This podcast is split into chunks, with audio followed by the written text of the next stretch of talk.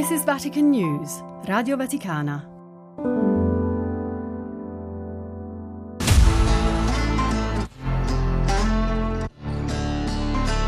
Le chiavi di Pietro. Parole del Papa per aprire all'ascolto. Un podcast di Vatican News, Radio Vaticana.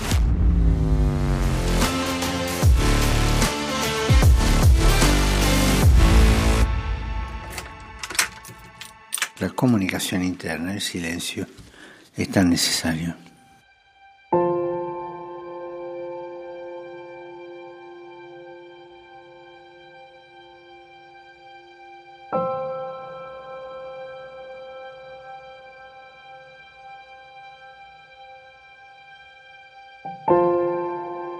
C'è tutto un magistero del silenzio di Papa Francesco. Rimane forse un po' nascosto rispetto ad altri temi del suo insegnamento, come la giustizia sociale, la cura della casa comune o la condanna del clericalismo, ma è continuo e insistito. Dal 2013 il pontefice è tornato più volte a raccomandare il silenzio come luogo di incontro con Dio, invitando a riscoprire l'adorazione, l'atteggiamento contemplativo e chiedendoci più volte di essere docili allo Spirito soprattutto in un'epoca rumorosa, chiassosa, frettolosa come la nostra.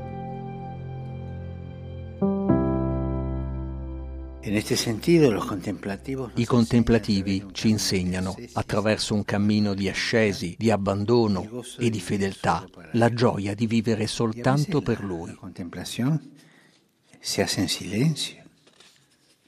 E a volte la contemplazione si fa in silenzio, davanti al Signore in silenzio. E in questo mondo sempre pieno di cose, di parole, di notizie, tutta un'industria della comunicazione esteriore, la comunicazione interiore, in silenzio, è tanto necessaria.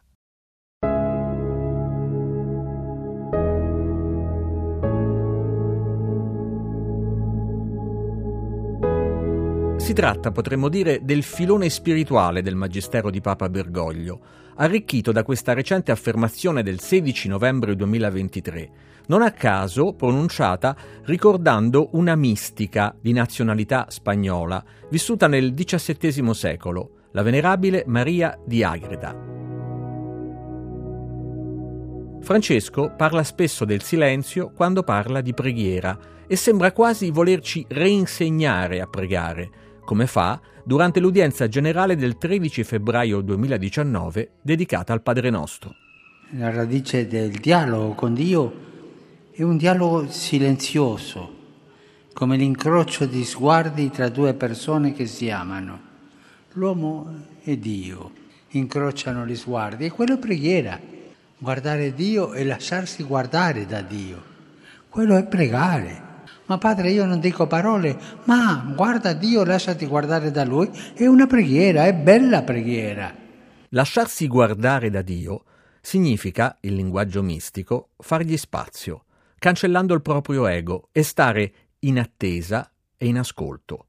Un atteggiamento che ricorda la pratica ascetica diffusa tra i monaci dell'Oriente cristiano fin dai padri del deserto del IV secolo, l'esicasmo o preghiera del cuore dovremo tutelare, ciascuno per sé, dei momenti delle zone di silenzio esteriore e interiore, silenzio per rianimare il dialogo con noi stessi, cioè con la nostra coscienza, e sarà questo un atto, seppur momentaneo, di personale liberazione, nel quale altre voci quelle appunto del silenzio, si fanno sentire, tra le quali non mancherà forse la voce stessa del maestro interiore, quella dello spirito operante nel segreto dell'anima e proveremo forse l'impulso a profferire dentro di noi una voce nostra, originale e incantevole, la preghiera del cuore.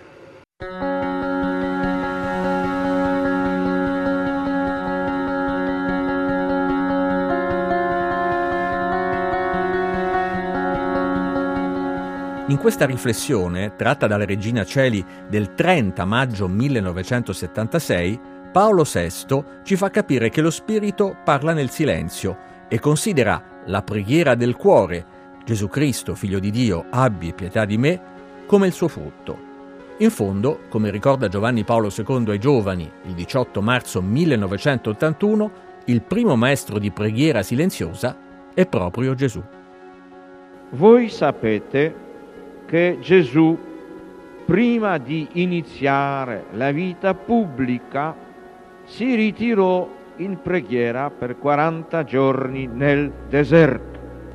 Ebbene, carissimi giovani, cercate di fare anche voi un po' di silenzio nella vostra vita per poter pensare, riflettere, pregare con maggior fervore e fare propositi con maggior decisione. È difficile oggi creare delle zone di deserto e di silenzio perché si è continuamente travolti dall'ingranaggio delle occupazioni, dal frastuono degli avvenimenti, dall'attrattiva dei mezzi di comunicazione, in modo che viene compromessa la pace interiore e vengono ostacolati i pensieri supremi che devono qualificare l'esistenza dell'uomo. È difficile, ma è possibile ed importante saperlo fare.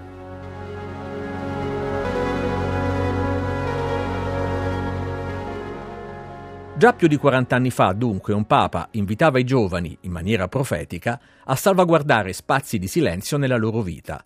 Recentemente, il 28 aprile 2021, Papa Francesco ha dedicato un'intera catechesi del mercoledì alla meditazione silenziosa, anche dei più giovani, inquadrandola in senso cristiano. Soprattutto nel vorace mondo occidentale si cerca la meditazione perché essa rappresenta un argine elevato contro lo stress quotidiano e il vuoto che ovunque dilaga. Ecco dunque l'immagine di giovani adulti seduti in raccoglimento, in silenzio, con gli occhi socchiusi. Ma cosa fanno queste persone? Possiamo domandarci. Meditano. È un fenomeno da guardare con favore. Infatti noi non siamo fatti per correre in continuazione. Possediamo una vita interiore che non può sempre essere calpestata Meditare è dunque un bisogno di tutti. Meditare, per così dire, eh, assomiglierebbe a fermarsi e fare un respiro nella vita, fermarsi. In quell'occasione Francesco sottolinea che meditare per noi cristiani è un modo di incontrare Gesù e così, solo così, di ritrovare noi stessi. È il paradosso della preghiera silenziosa, accorgersi che l'oggetto della nostra ricerca, ciò di cui abbiamo davvero bisogno, è già dentro di noi, fin dalla nostra creazione. Me l'ha spiegato molto bene Don Paolo Squizzato, sacerdote della diocesi di Pinerolo, fondatore dell'associazione Scuola Diffusa del Silenzio.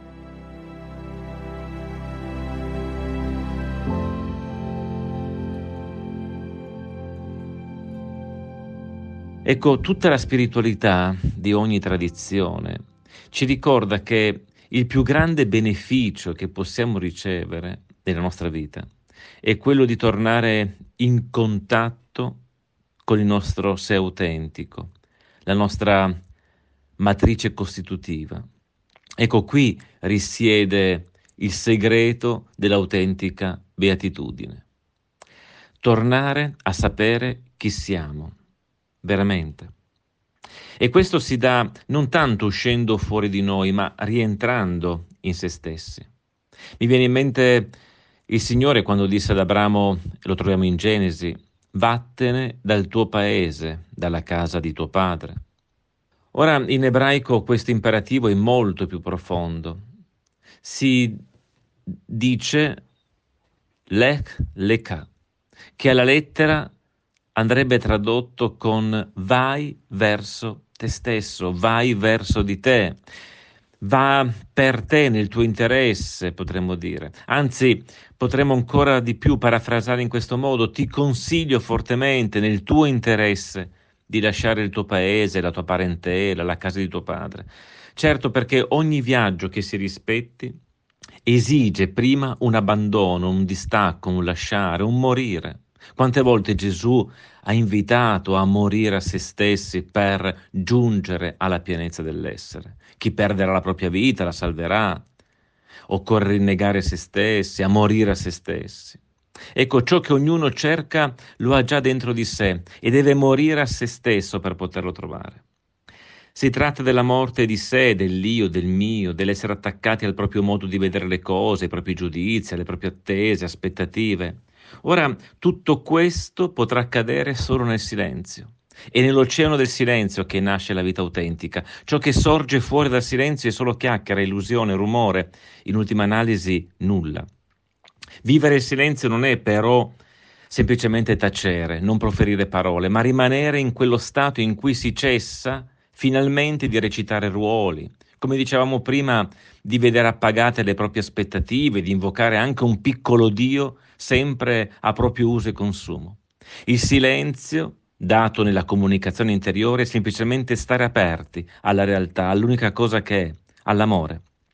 Accorgersi, ad un certo punto, fatto decantare tutto ciò che è provvisorio, consistente, morti a se stesso, che non si precipita nel nulla, nel non senso, ma nel tutto. Silenziare il proprio mondo interiore e naufragare nell'oceano dell'uno, godendone la dolcezza, perché aveva ragione Bertrand Russell. E in una profonda e distintiva unione con la corrente totale della vita che sta la maggiore di tutte le gioie.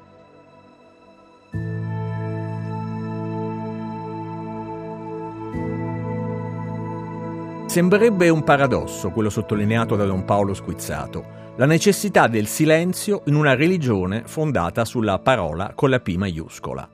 Ma è proprio tacendo che si impara ad ascoltare e ad accogliere la parola di Dio, come spiega Benedetto XVI nell'udienza generale del 7 marzo 2012.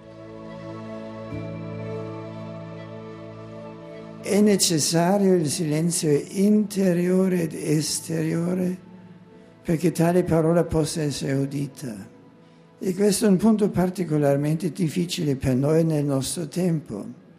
Infatti la nostra è un'epoca in cui non si favorisce il raccoglimento, anzi a volte si ha l'impressione che ci sia paura a staccarsi anche per un istante dal fiume di parole e di immagini che segnano e riempiono le giornate. Per questo nella disertazione Verbum Domini ho ricordato la necessità di educarci al valore e alla capacità del silenzio, riscoprire la centralità della parola di Dio nella vita della Chiesa vuol dire anche riscoprire il senso del raccoglimento e della quiete interiore. La grande tradizione patristica ci insegna che i misteri di Cristo sono legati al silenzio e solo in esso la parola può trovare dimora in noi, come è accaduto in Maria, inseparabilmente donna della parola e del silenzio.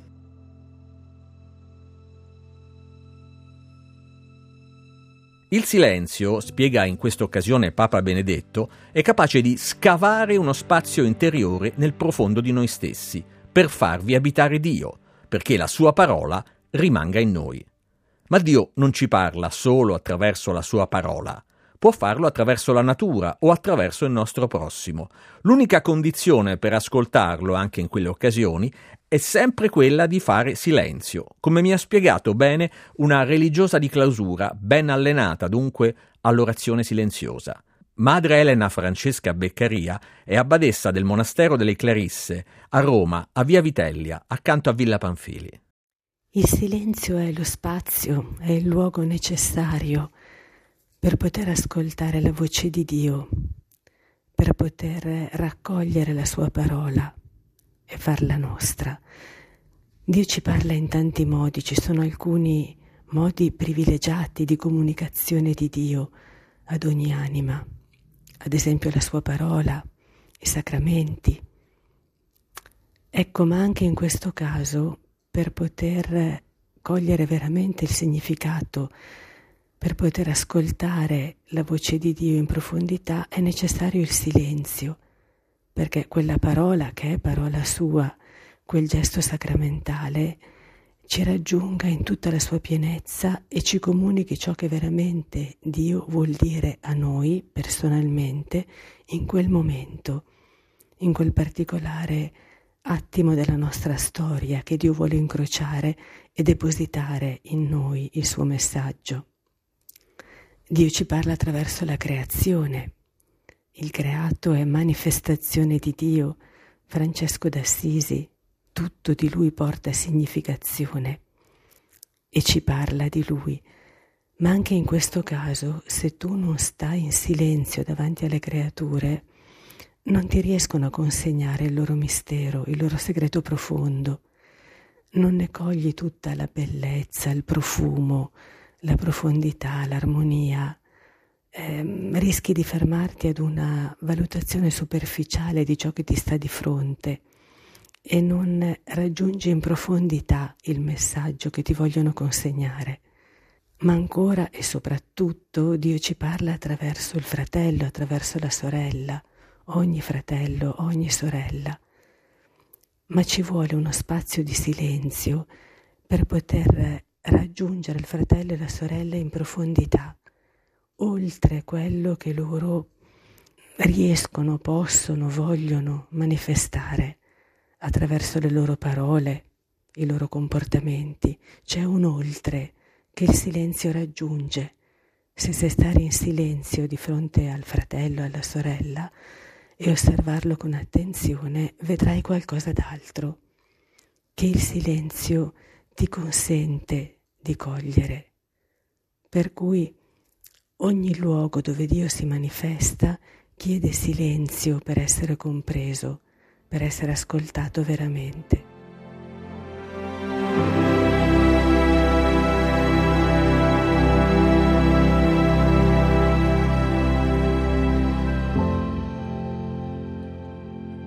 Le parole di Madre Elena ci hanno dimostrato che il silenzio, per paradosso estremo, è comunicazione, riportandoci a quelle del Papa da cui siamo partiti.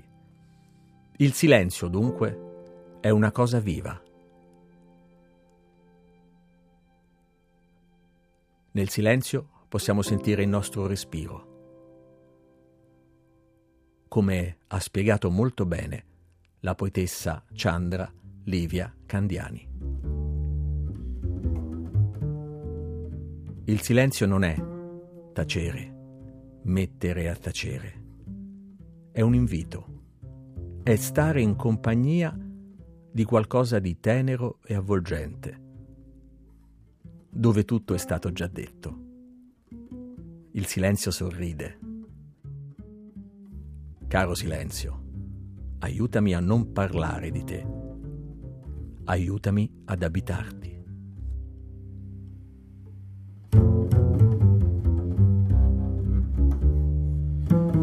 Le chiavi di Pietro, un podcast di Vatican News Radio Vaticana. Scritto e curato da Benedetta Capelli, Fabio Colagrande e Amedeo Lo Monaco. This is Vatican News, Radio Vaticana.